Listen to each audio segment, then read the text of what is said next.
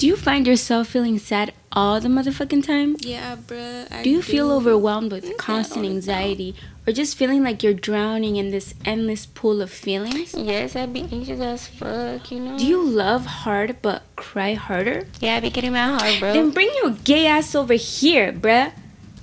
Or if you're straight, you can bring that ass over here too.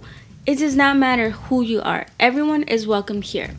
Hi, this is Lil Mint, and I am on the journey to find myself. So, please join me. And welcome to the Sad Hour, where we simp and vibe together.